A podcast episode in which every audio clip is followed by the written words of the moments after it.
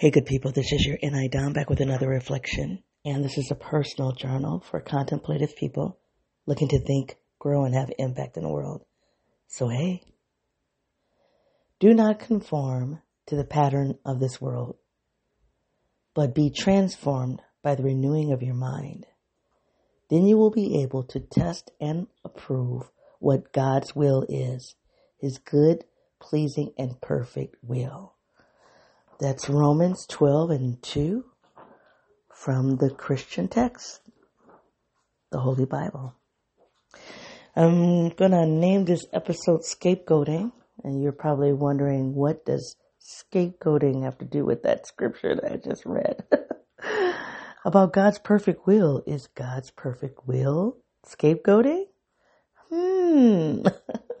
anyway, um, I attempted to do this, to do this reflection yesterday. Um, I was going to anchor the reflection in a song, and um, my battery died. I was an hour and 20 minutes in, and the battery died, and the uh, the uh, audio did not save, which was good because I went back and I listened to Kissing the Frog because I hadn't listened to it, and I realized that much of what I was going to say yesterday I had already said in that episode.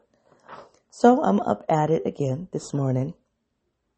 Um, I think really what what what I'm struggling with is I'm in, a, in another bubble. I'm in another season. I'm in a learning curve, and I have a desire to get to the root of it, to get down to the core. What is the core lesson? What is the essence? What is the takeaway? But I think that there needs to be a couple, a few more um, revelations, if you will I'm not ready to get down to that core. That's why I was having a hard time putting a bow on that last reflection. Like, I just want to put a bow on it. You know, what's, what's my takeaway? And I'm not there yet. So, um, I could say so far this season we are at, this is the seventh episode and I, I really think I'm in a pocket, um, for this season. Last, last year, um, it was about executive leadership. Um, I don't know what this one is about, but it is a some, it is a thing. I am definitely in a bubble. So we're going to take that scripture 12 and 2 and I'm going to try to find a way to connect it to scapegoating. So we will see what happens. If you're new to this project, this is a personal journal where I process my inner and my outer worlds. I do so by using personality theory. The two theories that I use the most are the Myers-Briggs and the Enneagram. Pushing those two systems together, I identify as an INTJ 8. I also identify as an African American woman from a lower socioeconomic background and from intergenerational trauma. I'm a trained and practicing educator and social scientist of about 30 years. Half of that time has been in leadership.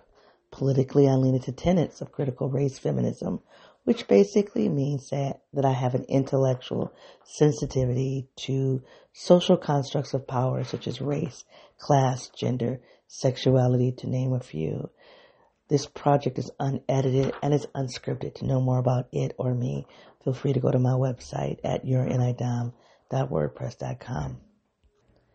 Do not conform to the pattern of this world, but be transformed by the renewing of your mind. Then you will be able to test and approve what God's will is, His good, pleasing, and perfect will. And you guys, um, if you are really new to me, you might be a little confused by me reading um, scriptures. What I will use, um, not all the time, but sometimes I will use text to anchor my reflections, ground my reflections. Um, and spiritual, uh, sacred text is just another type of text. So it doesn't mean I'm privileging it. And I'm not trying to disparage the text either. What I'm just saying is it's just a type of text for me to anchor the reflection, okay? Um, so for the past maybe two months, I have been wanting to talk about there are two storms that I'm in. Two storms on the, the familial level and at work. And that feels important to me. It has felt important to me. And when I've tried to hit the record button, I usually fall into one of those storms or the other. I've had a hard time really connecting them. I think last week I got a little close when I was talking about not having FE in my stack, in my functional stack, and my feeling function that's in my functional stack is introverted and it's tertiary. And how that poses a problem of being with people. Um, especially as a woman, there's there there is an expectation of me as a woman that me having introverted feeling third in my stack poses as a problem. So I think last week I got closer to it because in both of because that that challenge of being tertiary introverted feeling shows up with my mom and probably in my family, but definitely with my mom. And then it showed up in this conversation at work. And the conversation at work is not isolated. The conversation at work just illustrated the, the problem that I'm having at the job. That conversation illustrated that. Okay. So I think last week I did a, I think I got close to connecting those two storms, the storm on the familial level and the storm on the employment level. But I don't think I'm done. Like, I don't think I nailed it. I couldn't put a bow on it. I couldn't wrap it up. I couldn't, I didn't have an essential takeaway. And so then I've been really struggling like, well, okay, what is the takeaway? What really is the takeaway?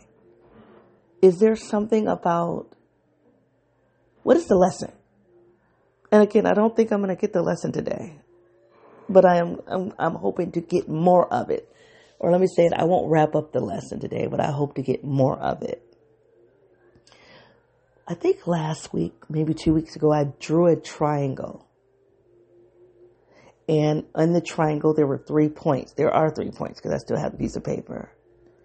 On one point, I don't even think the point, I don't think the location matters, but let me tell you what's on the paper, just in case it does matter in the future. But on the left hand side of the paper is the word family. The, on the triangle, the point in the lower left hand corner is the word family.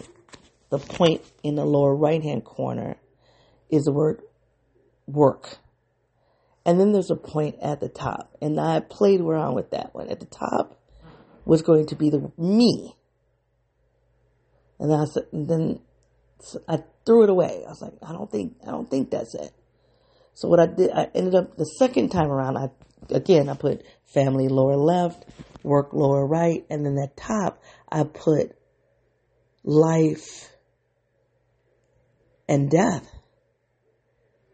And that seems kind of like, like, um, like, um, I, I, said morbid a lot last time, but a very, um, one, an episode I listened to recently that I did, I kept saying the word morbid. I don't know if that's the word I want, but it feels dark. Life or death is at the top of the triangle. There's family, there's work, and then there's living and dying. Um, but I think for me, at the top of that living and dying is the so what. Like, so what do you want to, what do you want to do with your life? So one life is short. We all were, we all were born. If you, if you're on this earth, you were born and you're, you're to die. Just, just a fact. So what is the purpose of being here? Is the purpose being here?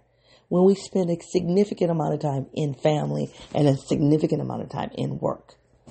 And do those two points define our entire existential reality on earth or in the physical realm? Right? Like, I don't know. I do not have that answer.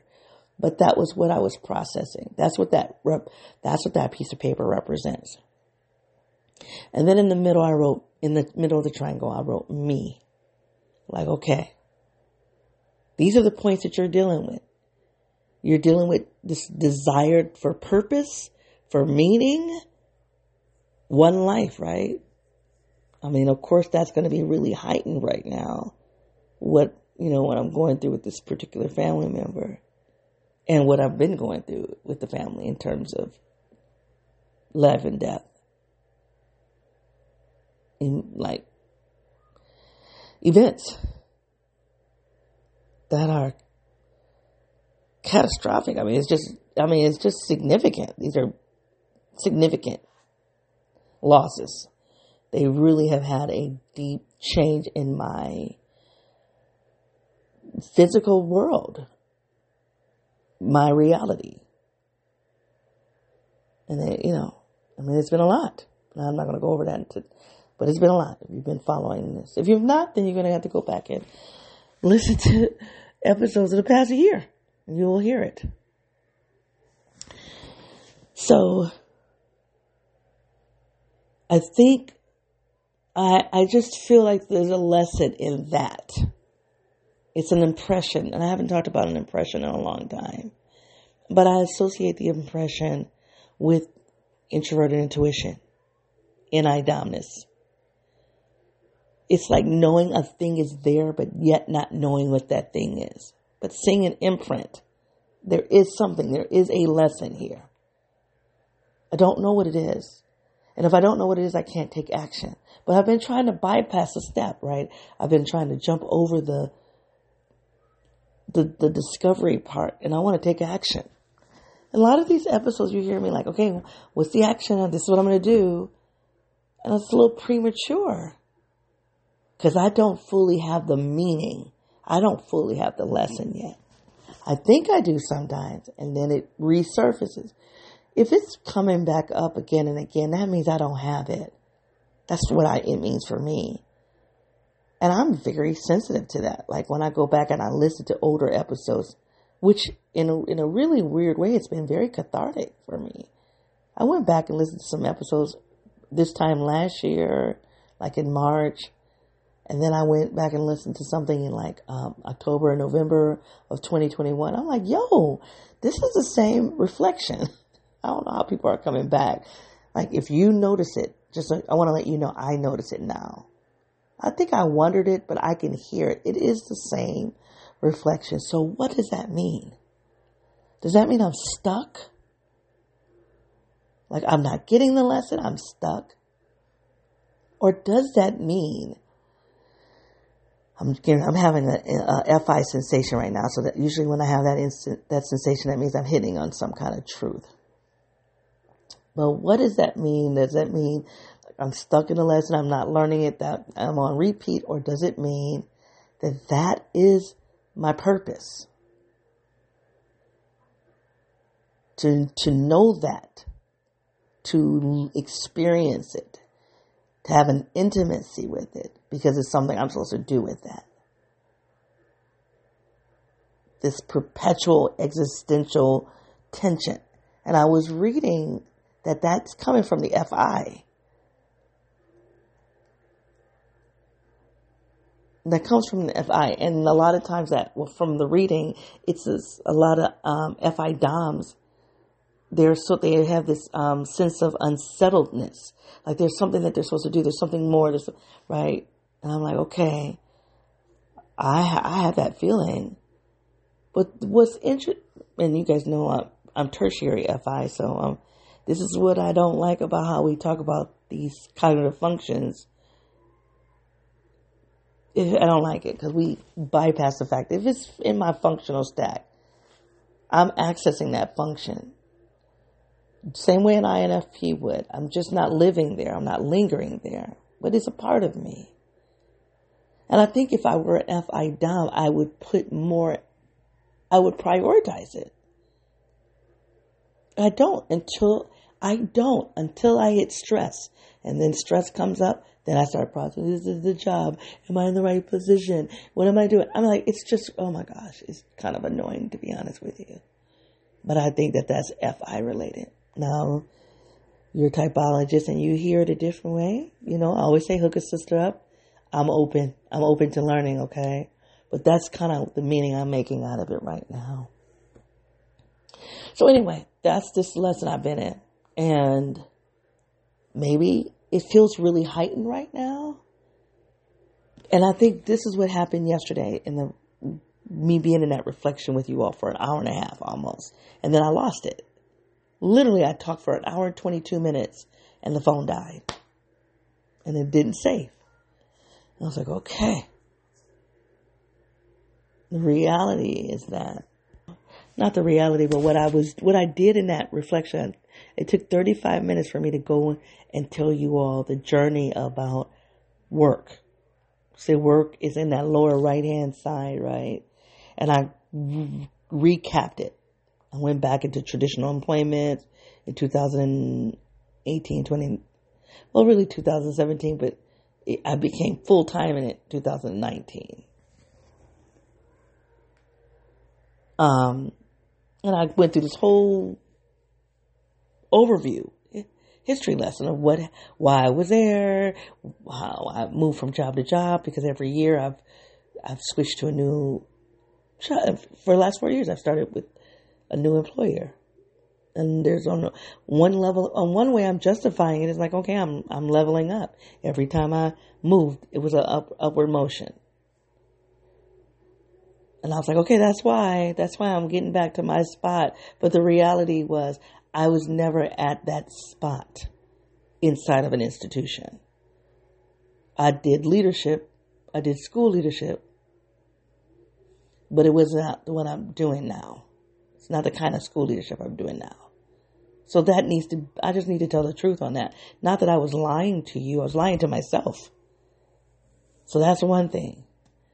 And then there's this family, familial history stuff that I've been talking about. And I'm just curious. I'm just curious about the pattern. So the episode I, I named Collision, I was coming to talk to you guys about those two storms. I'm in two storms and they're colliding. The storm in and of itself is one thing. The storm at work is one thing, especially when you put it in context. And it's so funny because in some ways, this storm is more difficult at work than last year, but it's not. Seriously, it's not. It's more personal. This particular storm is, is hitting my sense of safety.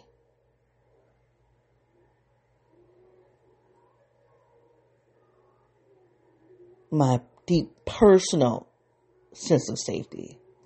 Last year, it was hitting my ego like nobody's business. It was an attack on my straight up ego. And I don't feel like this battle, this storm I'm in is, is ego related as much as it is maybe spiritual and just, I don't know, what is it? The id, the ego, the super ego. Maybe it's the super ego? I don't know. I don't want to put you guys on pause to go look that up. I always get that confused. I should know the id. Okay, I have to put you guys on pause because I just feel like that's important. You're not going to tell the difference, but I'm going to pause. One second. Okay, I'm back. It's just been gone for maybe two minutes. It was the super ego. And uh, so the id is the um, would be the your instincts. The ego is your sense of reality. Um, your sense of self, if you will, and your the super ego is your morality. And so I think that's where I'm struggling with the job this this this particular level. Oh my gosh.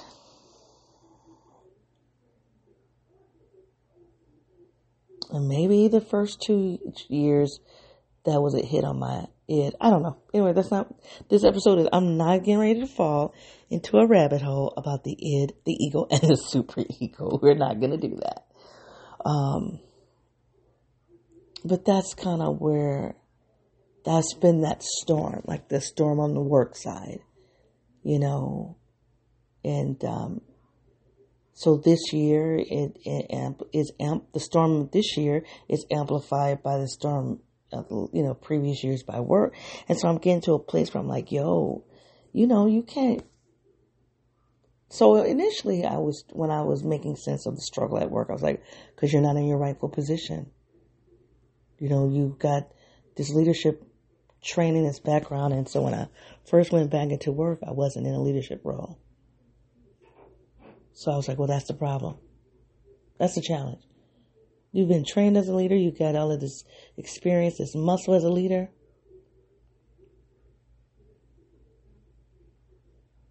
And so, yeah, of course it's going to be a challenge.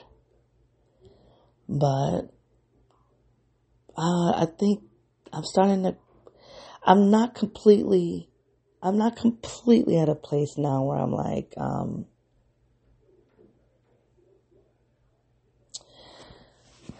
there's a part of me that's wondering if this idea of me being employed in the system as a leader is a problem.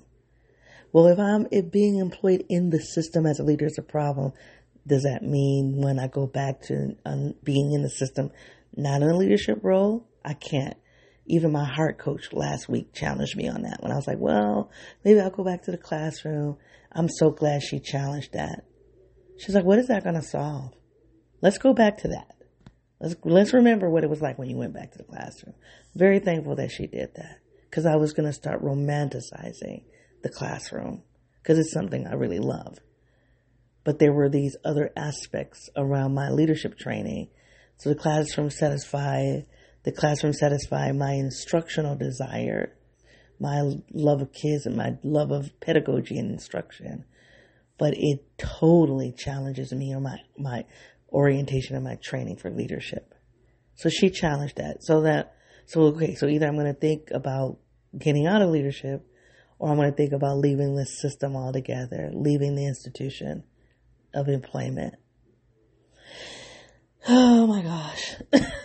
so that's loaded. I don't, this is where I fell into a rabbit hole yesterday. I don't want to do that. Not, not, there's something else I want to focus on, but there's that. And I can unpack that at another time. So that's one thing that the, this one storm is doing. It's making me question these things about should I be in the, in, should I be in institutional leadership? Because institutional leadership feels arbitrary and it feels problematic. And if I can get to the reflection of what I want to talk about, I can explain to you why I think institutional leadership is problematic. And I have one or two more levels to climb. Like I think I'm not in an executive leadership role. This year, my executive leadership skills are being accessed. And now on one level that feels good. It looks good but I'm not in the, I don't have positionality for executive leadership. So it's problematic. So that's one storm. Then the other storm is with, you know, family. And although I don't feel like I've been storming a lot with family, I think that there is some confusion because since the pandemic, my relationship to family has changed. Because prior to the pandemic, I was just resolved that these are some healthy boundaries I'm going to have. And we're not going to blame family, but we're also not going to deny that there are these issues. So we're going to have some healthy boundaries. Then the pandemic occurred, and then we're stuck inside, and then there's this collective stress, this collective fear, right? And I wasn't in a relationship, so my I gravitated to some type of collective sense of belonging, collective sense of safety, and that's where the boundaries were obscured for me with family. And I created that. I obscured those boundaries. Nobody did that but me. And then there's been this shifting happening um, in terms of with my sister, I don't talk about it in a negative way, but there has been a, a shifting happening with my sister that um, is is amplified by a number of factors. You know, we just went through this. You know, we lost our father, and that was complicated because we had two different relationships with him and his stuff, his his issues, and then my father had two other kids outside of my mom with two other women outside of my mom, not while they were married. and so having a relationship with those two siblings, um, my sister and I are approaching that differently. Uh, but because of how close we are, that has not been an easy journey. So that's happened. And then there's been, a, um, my sister's going through her own liberation I mean, she's in her mid 40s, but I know how many, how much I grew when I was in my 40s. So you know, you start getting to your core self. And I'm super excited for her on that. But what I'm finding is that I'm not my true self with her. Because as big sister, I'm falling back, letting, making room and way for her to be her fullness. And I'm not. So again, all of those resolutions I had before the pandemic, they're, they're crumbling. They're crumbling for me. And then you have, and that's, and then like, but I still feel like I was growing. If you listen to the episodes of December, at the end of December, I was just so optimistic, so happy. And then we get the news that a very, very, very close family member is dealing with cancer an aggressive form of cancer. Mm. yes. I'm not even sure if I told you guys that. I don't know if I told you it was cancer, but it is. Um, yeah, I don't even, I don't want to linger there, but anyway. And so that in, that in isolation, cancer, isolation is scary and then trying to support that person, because I'm sure it's even, if it's scary for us, it's more scary for that individual.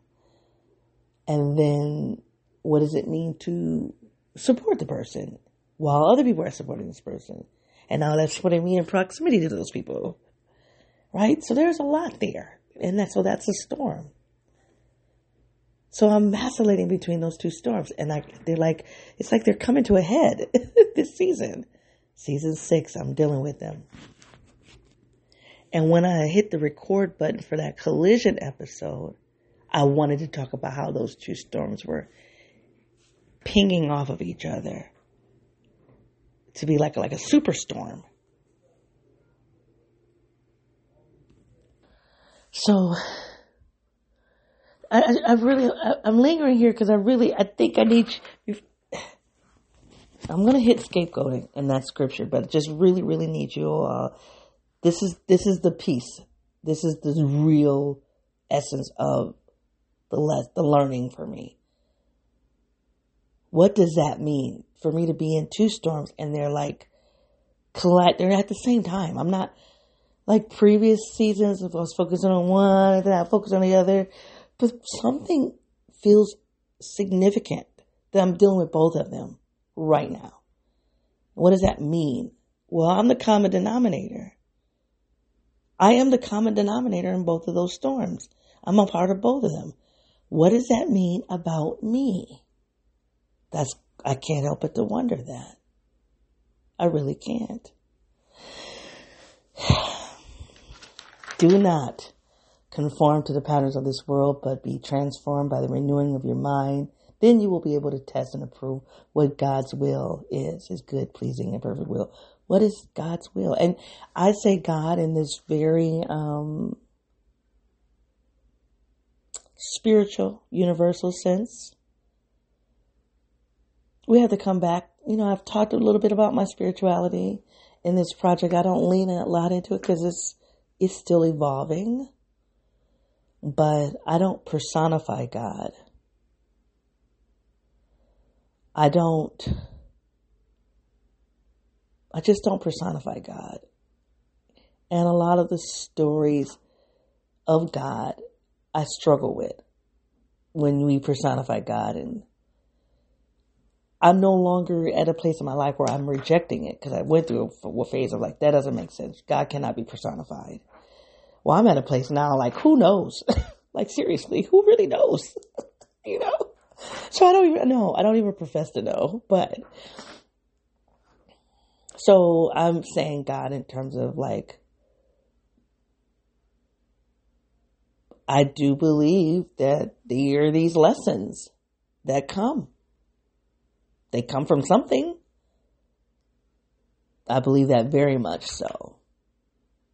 Very much so. There are these lessons that come from something, and it, it, it pulls me to be uh, to be the most and the best I can be. Now, Is that is that something coming out of my cognitive functions and somebody else doesn't see it that way because they have a different cognitive stack? Okay, like I don't feel the need. I don't have a demagoguery towards it. Like this is what it is. This is who God is, and you you. This is my definition of God, and you got to now listen. To, you've got to believe in my definition of God. Nope, I don't have that at all, at all. And I don't even run this project like this. I'm a free thinker. I'm. I believe I attract other free thinkers. You do you. Boo. you just do you. and I'm to do me. and I'm trying to figure this thing out, okay? All right. So let's talk a little bit about scapegoating now, okay? So I'm not going to keep you in suspense. I, I think a part of the collision between those two storms and seeing me as the common denominator is situated in scapegoatedness. Oh, so let me give that to you up front. I just need to unpack that a little bit with you all. Unpack scapegoatedness as a shared feature in both of those storms. And then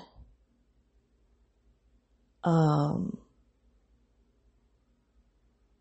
and then connecting it to that scripture do not conform.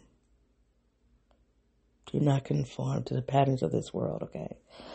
I really feel like the reflection is about to start now. I have no idea what I was talking about for 30 minutes, but anyway. Um, so, about three weeks ago, my heart coach, maybe a month ago, my heart coach told me about a book that's titled Scapegoats at Work. And the subtitle is Taking the Bull's Eye Off Your Back by John Dyckman and Joseph Cutler. And my heart coach said that she wanted to send a, a digital file of, she wanted to scan the first few chapters and send it to me digitally, digitally. And, um, I was like, can you print it? Cause I'm not, I don't really want to read anything digitally. And so we talked about the, like my lifestyle for reading. Like I do a lot of reading online, but I, for whatever reason, I asked her to, uh, print. And she did. So I think two weeks ago I got the printed copies and they've just been sitting. They've been sitting on my desk. I'm sorry, I'm getting a little distracted. I got another phone of mine is going off, and I'm like, it's my work phone. I'm like, who just sent me four messages on a Sunday? so anyway, um, so yeah, so the printout, I've had the printout of the first. Looks like we have, yeah, the first four chapters. Um, uh, I've been, it was just sitting on like my desk. And then I tried to pick them up and read them a little bit this week. I just didn't feel like they didn't like this text. It wouldn't get right into the meat of it. The way the authors wrote this text, it doesn't get right into the meat of the scapegoat. It gives like a story. This guy, maybe his name is John or Jack, and he gets fired. Yeah, his name is Jack and he gets fired from his job. And so that's how this text starts off, telling the story about John walking, excuse me, Jack walking through this parking lot with this box in his hand from those pictures from his office and how he's ashamed and angry he had just gotten fired, right? And I'm like, I don't feel like, I don't feel like, I don't feel like sorting through that right now. Like, I want to just get right to the essence of what is a scapegoat at work? What does that mean? So, um, today I was like, just so t- I tried like three times to read that text to skip over the storytelling, the vignettes part of it, and I couldn't I couldn't make sense of it. So this morning I got up and I just said, let's just read it. So I got through the first three chapters. It was really good, and I want to just go through um, a, a couple of highlights with you all. Okay, the third chapter is really the most significant. So I'm not going to even talk about chapters one and two until I I'm going to get the book she only gave me a few chapters just so I can, if I, you know, to be hooked. And then if I'm, I like it, go get the book for myself, and I'm going to do that. Actually, I'm going to order it. Um, so, okay, let me read some text about scapegoating at work. Some working conditions are inherently stressful, including some management styles characterized by poor communication, exclusion of workers in decision making, etc. And some workers have fewer coping skills and social support to deal with stress. It generally takes a combination of these factors to result in injury due to job stress. So that um, they're just talking about this. A higher uh, occurrence of job stress, um, and how people cope with those that stress. That stress um, is by identifying, blaming, isolating, and excluding workers, and that is a process of scapegoating at work. Um, the book aims to talk about how um, scapegoats are identified and targeted by both their bosses and their coworkers, how they are isolated and finally excluded from the workplace. Okay, you guys, I'm gonna back up a little bit because I, I didn't, I really should have taken these chapters and like, um, I did highlight four or five points about characteristics of scapegoating, but I cannot find a basic definition, and that's what I wanted to give you. But let me give you, um, let me give you some. Um, I'm going to read some text from the first chapter. So scapegoating has uh, a religious uh, history. Uh, um, I think etymology is the word, and a psychological one. So scapegoating has been explored through religion and in psychology. All right. Um, so we're going to talk about Jack. I'm going to read this last paragraph about Jack. Jack felt guilty now for the re- um, um, Jack had seen a movie once about how how wild hyenas haunted in. You guys, I'm struggling. I'm sorry. Let me start over. Jack had seen a movie once about how wild hyenas hunted in packs. They circled the herd of gazelles, gazelles, looking for one that was different, young, old, weak, ill. As they closed in on it, the rest of the herd ran on to safety. So, this is this is this is kind of like a metaphor of what happens with scapegoating. There's a group dynamic. There is a hunt. There is the location of something, uh, a prey that is weak, weaker. And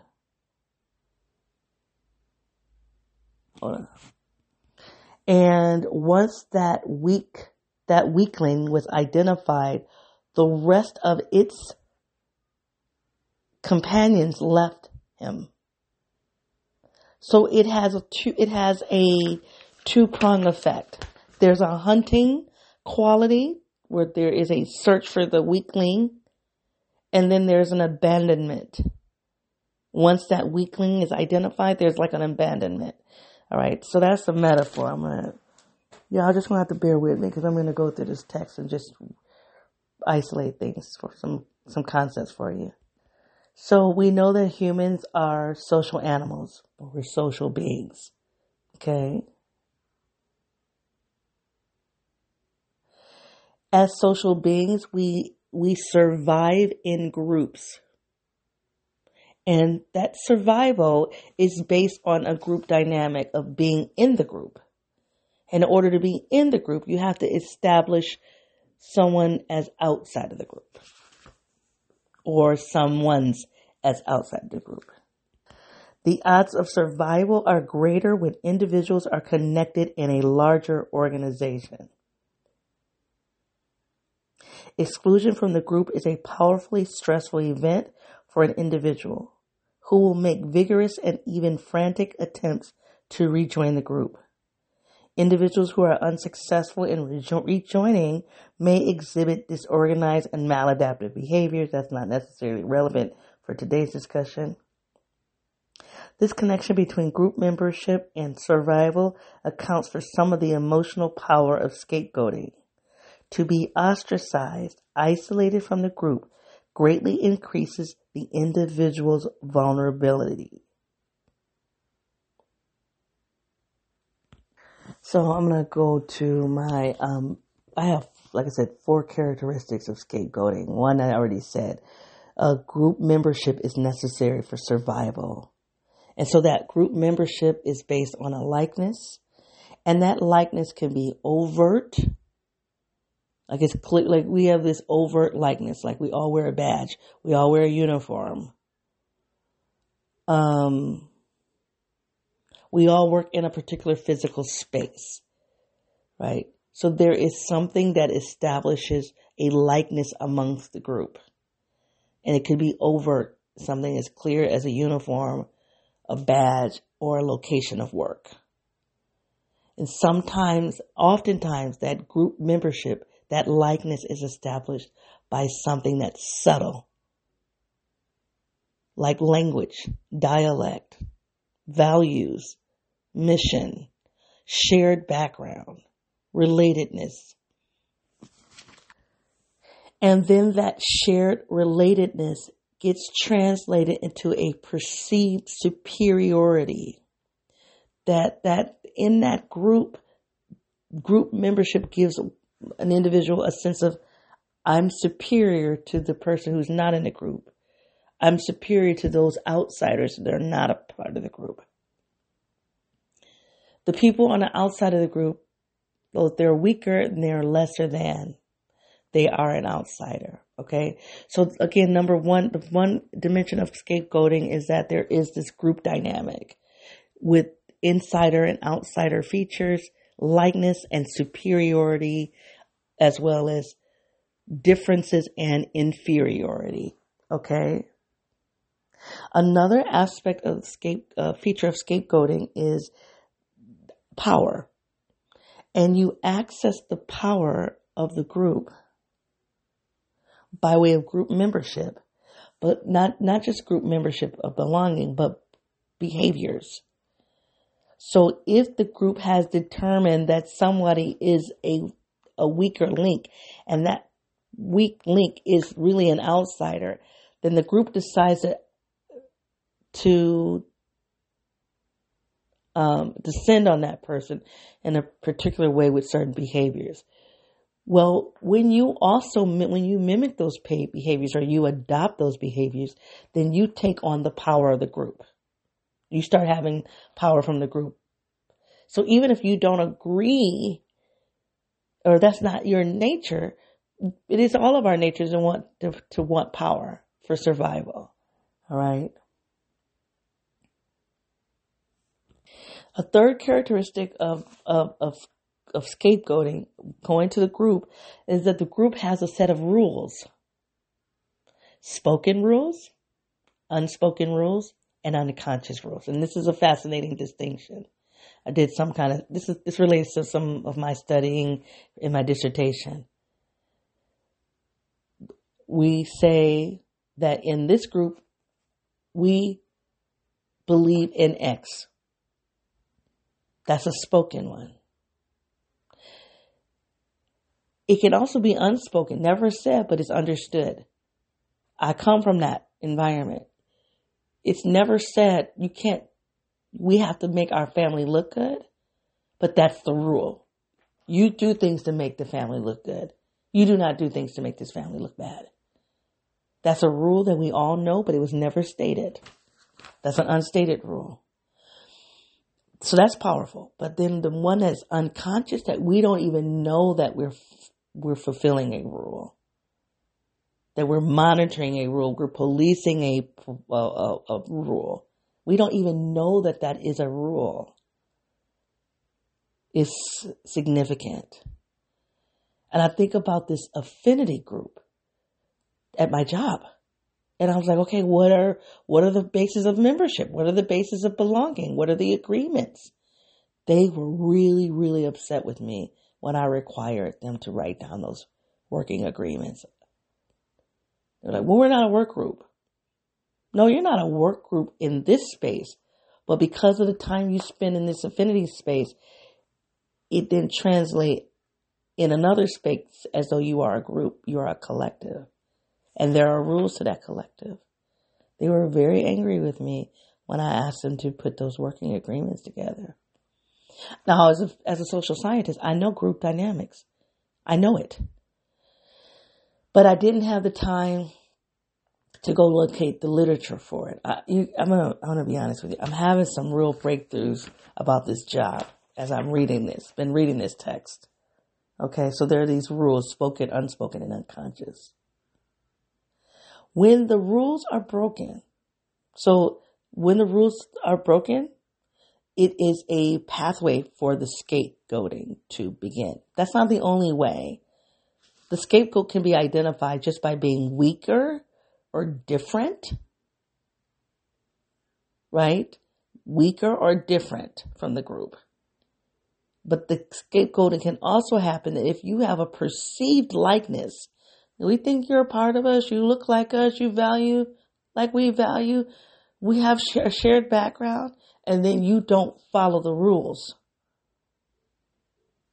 Then you will be scapegoated. And this is what I often think about uh, white allies, people who are white who want to do racial justice work, when their peers who are not allies try to bring them in in this fictive kind of kinship way, I've seen it time and time again.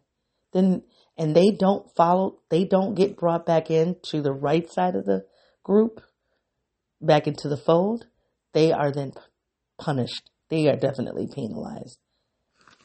This is what I always tell people when they come up and they tell me they're an ally. I'm like, if you are an ally, what are your battle wounds? Where are your scars? Because you cannot be an ally and not have any wounds. Because when you truly are an ally, the people who are not allying with you are going to punish you for not following the rules of that other group. You left the group. You have, you are going to have scars that will remind you that you left the group and will remind other people what happens when you leave the group. And then the last feature of uh, scapegoating, not just that I wrote down here, just for today, is that um, um, it's functional. That it it actually, even though it seems negative that you're going to target somebody who's different, you're going to target somebody who's weak. The function of it is by it creates cohesiveness, cohesion with the other people who are in the group, other people who are following the rules. As a reminder, this is what happens when you don't follow the rules, right? And it gives people a greater sense of belonging. Look, I didn't get kicked out because I'm I'm belong. Some I, I am still superior because I'm still a part of this group, and we're in this group together. We're superior together.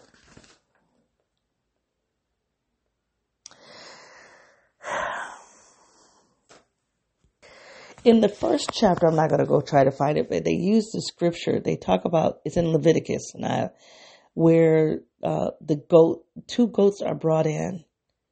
So this congregation, um, there's some kind of collective sin that they've done, uh, and so they bring in two goats, and they cast a lot, and one goat has to be slaughtered, and then that blood is then for atonement. And then the second goat, all of the sins get placed on that second goat, and they take that goat out into the wild and wilderness and release them. And releasing them out allows him to live, but he then carries all of the sins of the group and he cannot come back. So that's the religious origin of scapegoating. I've studied scapegoating in the past, never from an organizational level, but I've studied it from the past from a, a familial lens, from family systems theory. And so how I've understood scapegoating prior to reading this text is that when somebody in the family doesn't play the part, there are two couple. If they don't play the part that they're supposed to play, then they're scapegoated. They are then problematized and alienated. But which, which is fascinating is that they can't be completely pushed out. This is what I've learned. The scapegoat can never really be pushed out. So they, there's like a, a blend between being, um, slaughtered, um, and then also carrying the, the sins of the, of the family. Because once that scapegoat is really, really pushed out, the family then needs another scapegoat. And that's basically what this article is saying that happens at the organizational level. In the organization, there are problems in the organization, structures, culture, values, whatever. And instead of the organization uh, attending to the root problem, it then targets a person or a group because a group can be scapegoated too. It targets that individual and starts problematizing the individual, and then the individual ha- has to leave. Okay. Fascinating stuff. I'm, i hope this wasn't too disjointed. I'm pretty sure I'm going to come back. I'm going to get the book and I'm going to finish reading it. Go check the book out for yourself, though. And I've talked about being a scapegoat in my family. I've also talked about being the problem, the, the golden child. But based on this reading today, I was never really the golden child. Because one aspect of scapegoating is that you have to be special. There's got to be a special recognition. You have to have a, some kind of status, uh, some kind of elevated status, and then you get pushed out. I'm serious.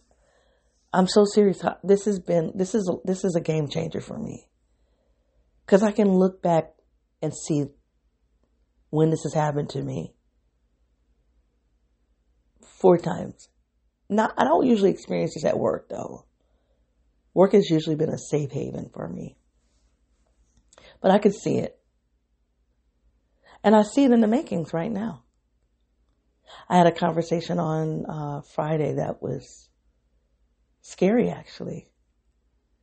Because somebody who's professed to be an ally is starting to problematize me.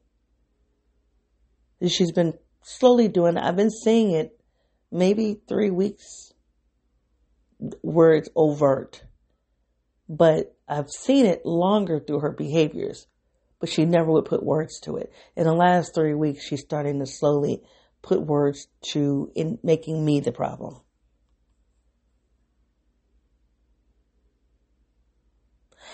And this is where I, I'm gonna have to meditate because, you know, your reasoning for trying to make me the problem is only gonna go as far as I let it go. Because I'm pretty savvy about my, my, my work. So you can't really problematize me. When you do, I, I, I'm coming back. And in me coming back, now the person is saying they are feeling attacked literally the person said to me, and then now here's the second person. See, this is the second person now that's problematizing me in this job. Well, well, it's not the second. only. really, it's more than that. But like in this overt way, like I'm harmed way, in tears. You are. um What did she say? You are. um You know, she said, "I'm tired of being uh, attacked." I said, How am I attacking you? When you, something as simple as you changed my calendar, you took our time from 9 to 12 and made it 9 to 1. And you didn't ask, you didn't check in with me to see if that was okay.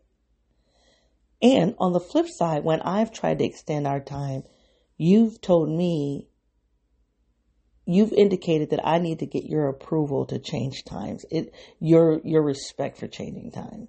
So there have been these little things. So I, when I question, I say, "Hey, next time you change," I said, I simply said, "Next time you change the time, let, let's talk about it first. That was a problem. So, um, I can give a list of things, but I'm not because I already know what I already know what's happening. Um, something small early, early uh, Wednesday, and I was talking. We were. I was talking, and I kept losing the word uh, co- cohesion, cohesive, Co- I said, I'm, I'm forgetting the word. I think the word was co- cohesion. I think that was the word. And I kept forgetting it. And one of the, one of the young ladies in the group, somebody that I talked to privately all the time, she was like, gosh, get it together. It's just a word. That's what she said in front of everybody. I mean, it wasn't, it didn't feel good for me that I was forgetting the word, but it definitely didn't feel good that she said that. So I was like, oh, okay. You know, like, cause I knew if I would have pushed back on that, everybody would have seen her, that, that her act as fun and my act as aggress, aggression. Nobody saw her, that act that she did as aggressive. So I, I knew, I knew the rules, right? I knew the unspoken rule. Don't touch that. So I didn't. So then, she, and I, and I didn't go to her afterwards. I would have done that in the past. I would have gone and said, Hey, can we talk about when you did that? I didn't touch it. Cause I knew that that had a function. Sociologically, I knew that that behavior had a function to it. And I didn't want to reward it by giving it attention. And sure enough, about four hours later, I got an email apologizing. And I just said, she said, I was just playing. I was just playing with you. I was just teasing. That's what she said. I was just teasing you. And I said, no worries. I said, um, I come from a family that teases in a, in a, as a coping strategy that's unhealthy.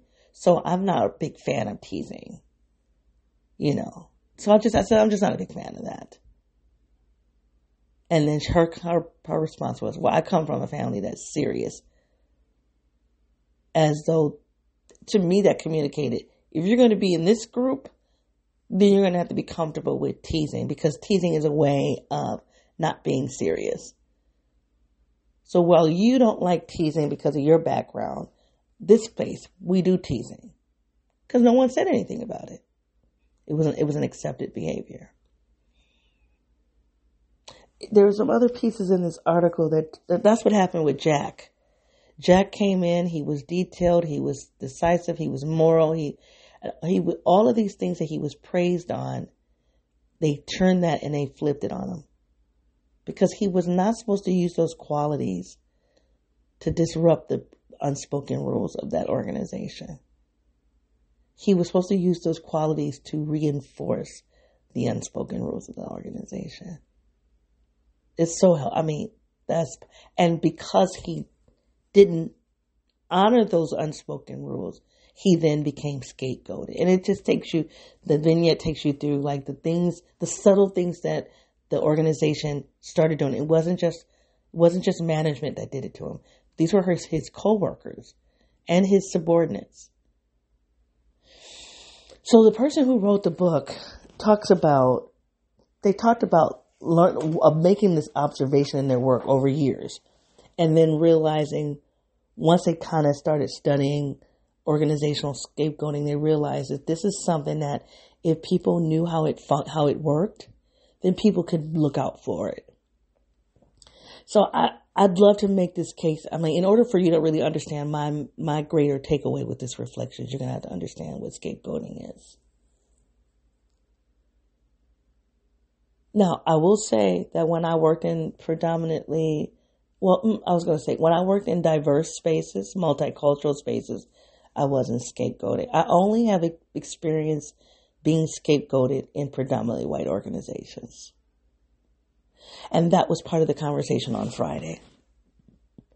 The, the young lady who uh, is, she reports to me, she said, You didn't come into the organization doing race work the way other black women have in the past. I said, Well, what does that mean? Well, you don't talk about it directly. Your, your way of doing race work is veiled. She, she used the word veiled. Uh, again, I said, I'm, I need you to give me more. I need, I need more. You're just not, you're not explaining. So it looks like you're not doing race work, but the reality is I am learning that some of the things I'm doing, I'm learning that some of the things I'm doing are because I'm white. but you never told me that I'm doing it because I'm white. Do you hear that? And you damn right I didn't because I know survival in that space is, I know that my lifeline, my life, my longevity in that organization is limited if I would have gone in there being overt about race. So I haven't.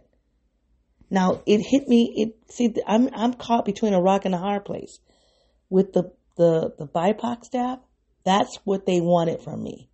They wanted me to come in and be overt with the vocabulary around racism, calling people racist, calling something, and I didn't do it.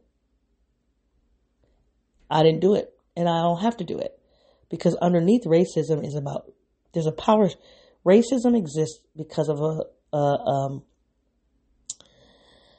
because of, of a particular relationship with power.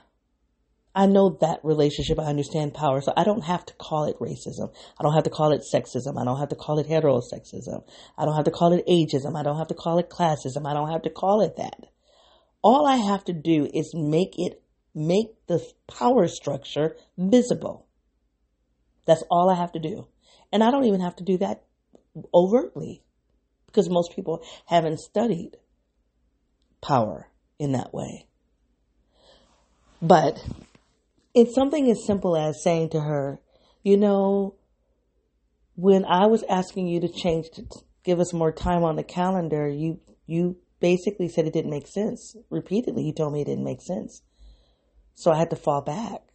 I said, but not only did you change, have you initiated a change in our time for meeting, you didn't even have to ask me to do it. Whereas you, with I tried to change the time, I had to ask you and I'm your supervisor.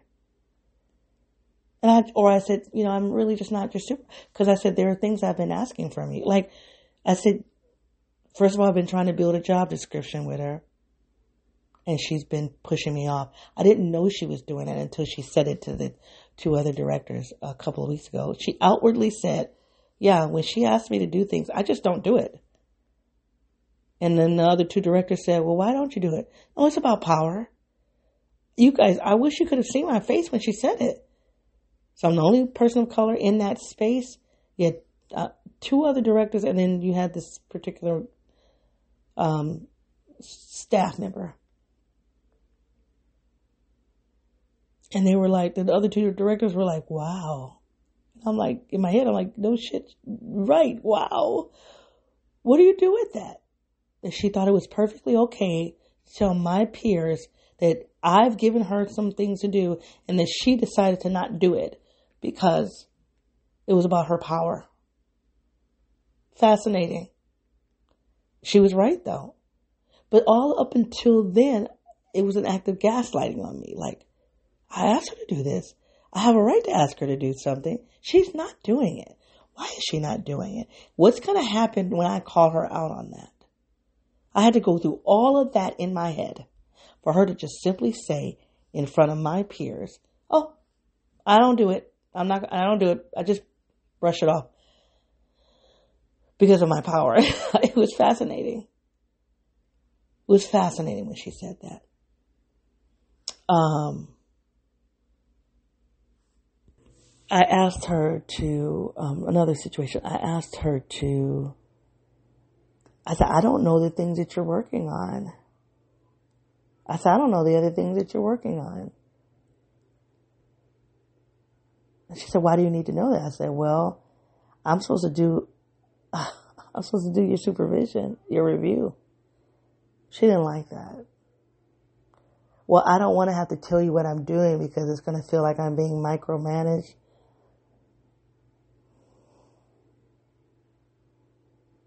So when I brought that up, she starts crying. that was harmful to her. I didn't yell at her. I didn't curse. I didn't swear. I didn't be, belittle. I just was like, I'm not sure what that means. I said, Am I not your supervisor? So, yesterday, she, excuse me, Friday, she said to me that she realizes that the way she's been functioning with me has been about race. And that while I didn't, and I allowed this to happen, I didn't call it out. I didn't call it out as race. So, and that's different. She's othering me, making me different because I didn't call it out. Like, I don't know why I would have to call it out. I said, well, if I would have called it out, I would have had to do all of the work of packaging it, naming it, and giving it to you.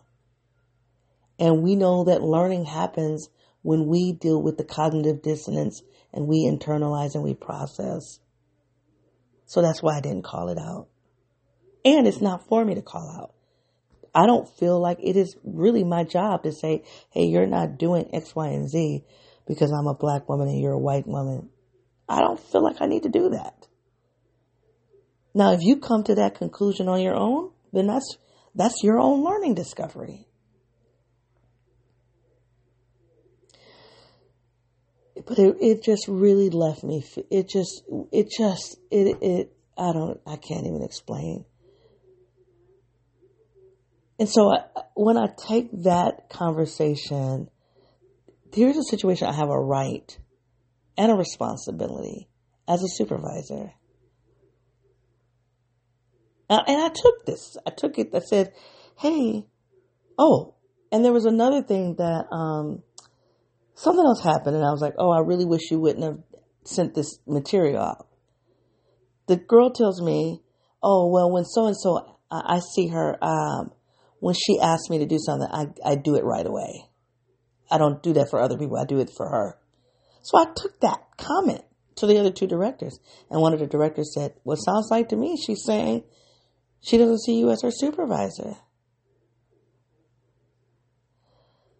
Yo, you know, I'm, and this is what I've been saying the whole time. Then I don't have to be supervisor. Take me out of take me out of that role. Because to be in that role, people don't want me in that role. But there's just just just there's a they don't want me in that position of power. So there's this thing that they're doing right? So I don't have, I gotta bring closure. I don't really have time to make the case, but there's relevance for me. Like I see this group acting, this group action. So the group, the group, I got positioned in this organization in a position of power. And now there is a shift happening to problematize me when you look at the trajectory, there's a, a chart that um, somebody sent me a month ago, and I shared it with the organization. What happens when a woman of color comes into a predominantly white organization? There was a chart, a pathway. It's a pretty consistent pathway. I can tell you exactly where I am in that pathway. I can see it. And when I shared it with the organization, they were like, "I don't understand how this is, how this keeps happening to us." because of other women of color that have left the organization. We do all this studying. How is it? it's not funny. How does this keep happening? Because of the scapegoating process is not about a vocabulary lesson.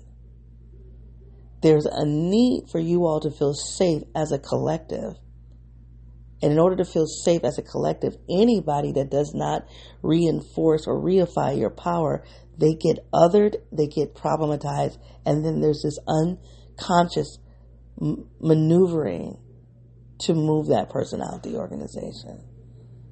That's research, you guys. I've been thinking about the psyche of, a, of what it means to be human. There are the emotions.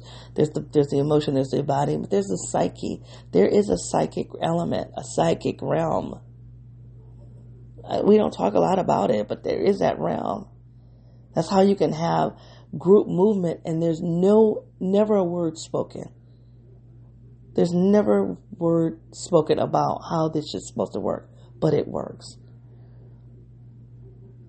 This is how animals move about together. So that's kind of where I'm at. I can see, like, you know, I think prior to this conversation with her, I actually felt like I was in the group. But how she talked to me Friday, I clearly got the message you're not of the group.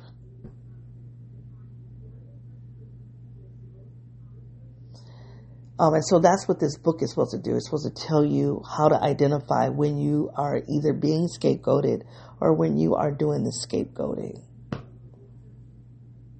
So that you can, you know, do right, do better.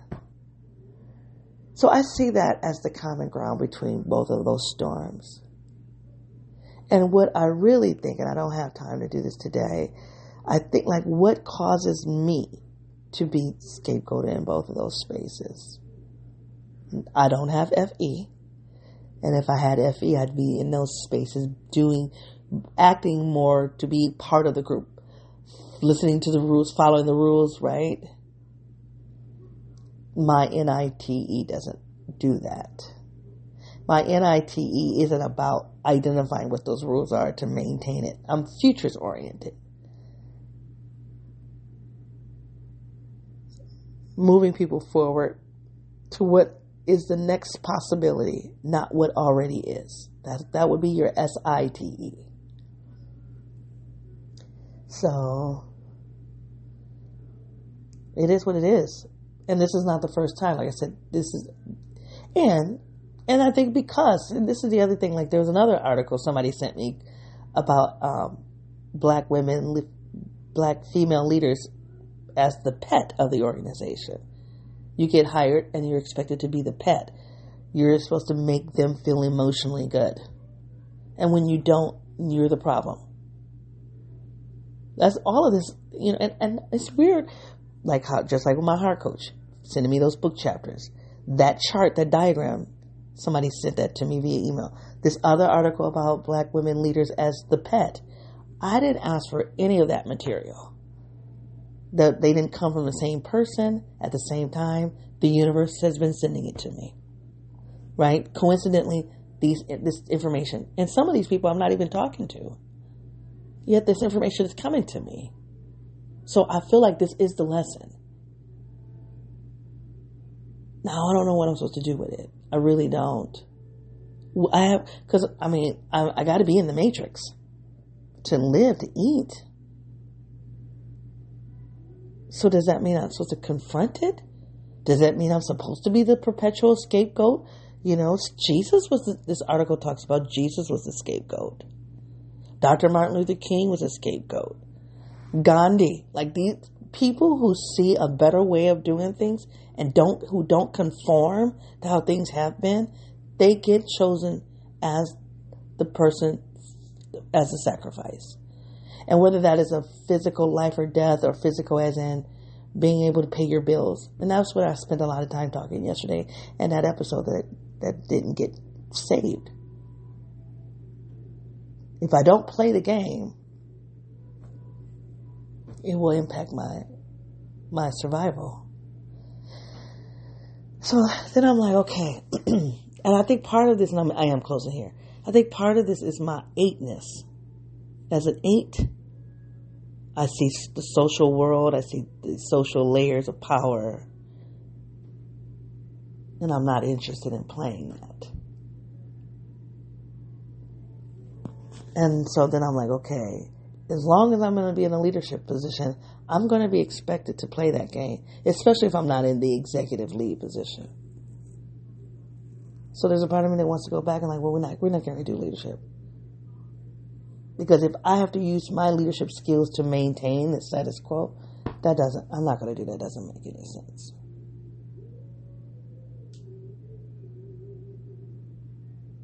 So I'm going to finish reading the book just to see what the texts say about how you maneuver that. You know, what, you, what are some strategies you can use to not be the scapegoat? But a part of me is like wondering what is the spiritual lesson? For, what is that?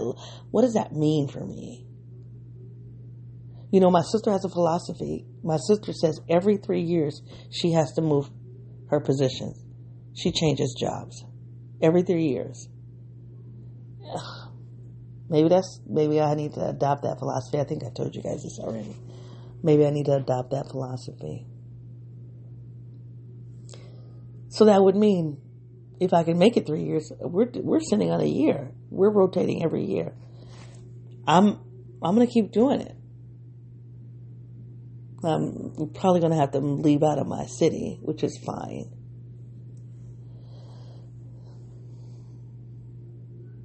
I just, I do believe that this is a puzzle that needs to be put together. This is a code that could be cracked. I do believe it's a code that can be cracked. My question is, how much time do I want to invest in that?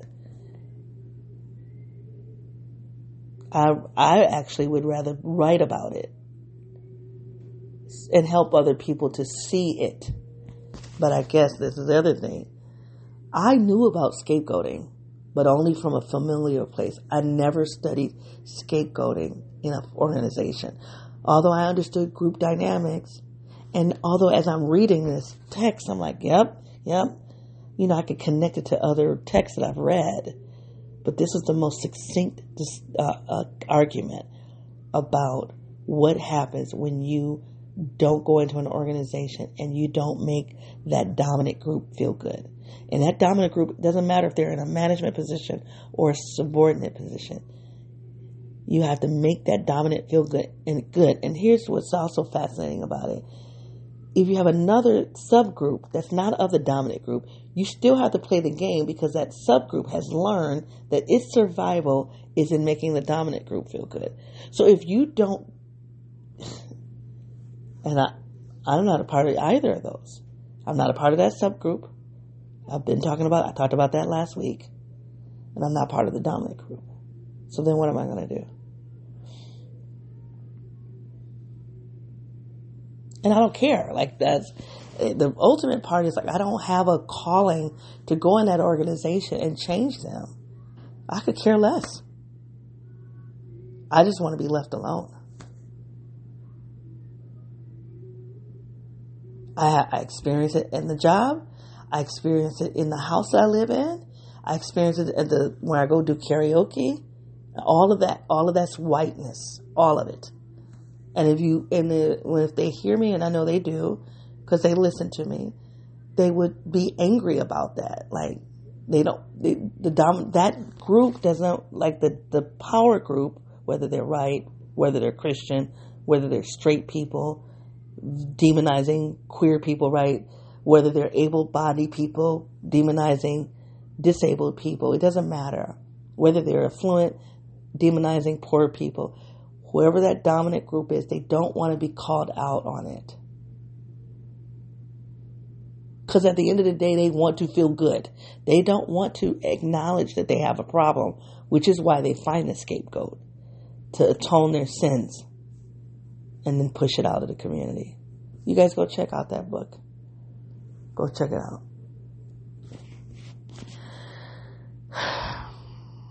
So, I have to figure out what I'm going to do. And, um, because there's a definite pattern. There's a definite pattern.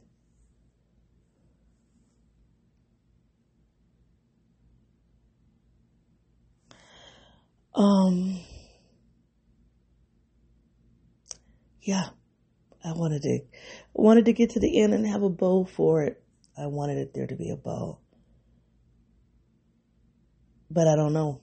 I genuinely don't know what it is. So I'm going to continue to process it and I will continue to come back and give you installments of it.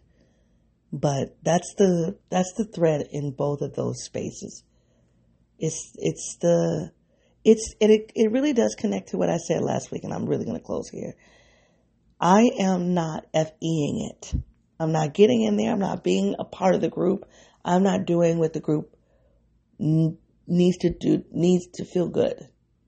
So does that mean I have to go find the right group? Gotta go find the right group to be a part of. Now, maybe that's what it means well, how I've been feeling like just put me in a little bubble. I don't have to be a part of any group. Right? That's, and that's actually kind of how I've been functioning. I get off that Zoom call, I'm in my house. I'm not, I'll go for a walk. I'm not even going anywhere. I go to the, I walk, I go to the grocery store and I have a standing appointment with my heart coach. And that's it. I have very little desire to interact in a world where people are trying to maintain a status quo. I don't have a desire for that. So, I know I said I gotta find my people, I gotta find my people, but I don't get paid that finding my people don't it don't pay my bills. They don't pay my bills. Sometimes I feel like I'm more and more a, a, a, a self preservation eight and not a social self preservation eight. But anyway we'll find we'll figure it out. I'm going to take this reflection. I want to process it. Thank you for listening. This reflection has had any value for you, please give it a heart. If this conversation about group dynamics, group atonement, um, power dynamics, um, obviously scapegoating. If any of this relates to a conversation you've had in the world, please take this link and share it with those participants. If my moving about in this reflection. I think I did pretty decent. I didn't fall into that many rabbit holes. I think you had the first 30 minutes where I was trying to set up the two storms, right? I was setting it up. And then I think the other hour was about explaining this, this information about the scapegoat. Scapegoats at work, taking the bull's eye off your back. Um, that's the text. If my moving about has caused some randomness in you, I'd love to hear it. You can find me on my website at youranidom.wordpress.com. On Twitter, youranidom1. A lot of articles have been shared on Twitter, so go check it out. Facebook and YouTube, youranidom.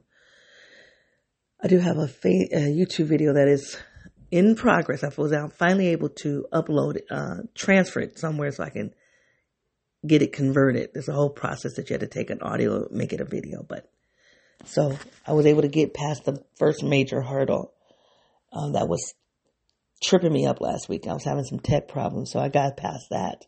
Now I just need to do the converting and the uploading. So that'll be up soon. But Facebook and YouTube at Your NI Dom. Let me give you your assignment. I think I want to ask you to pay attention to your participation in the psyche, the psychic dimension. Like when has there been group movement, group agreement, group cohesiveness in the absence of stated rules? Stated or unstated. Because it can be unstated, but it's clear. But when you don't have rules at all and you're like, how are we, how are we forming as a cohesive group? That means there's a psychic dimension, there's a psychological dimension to it.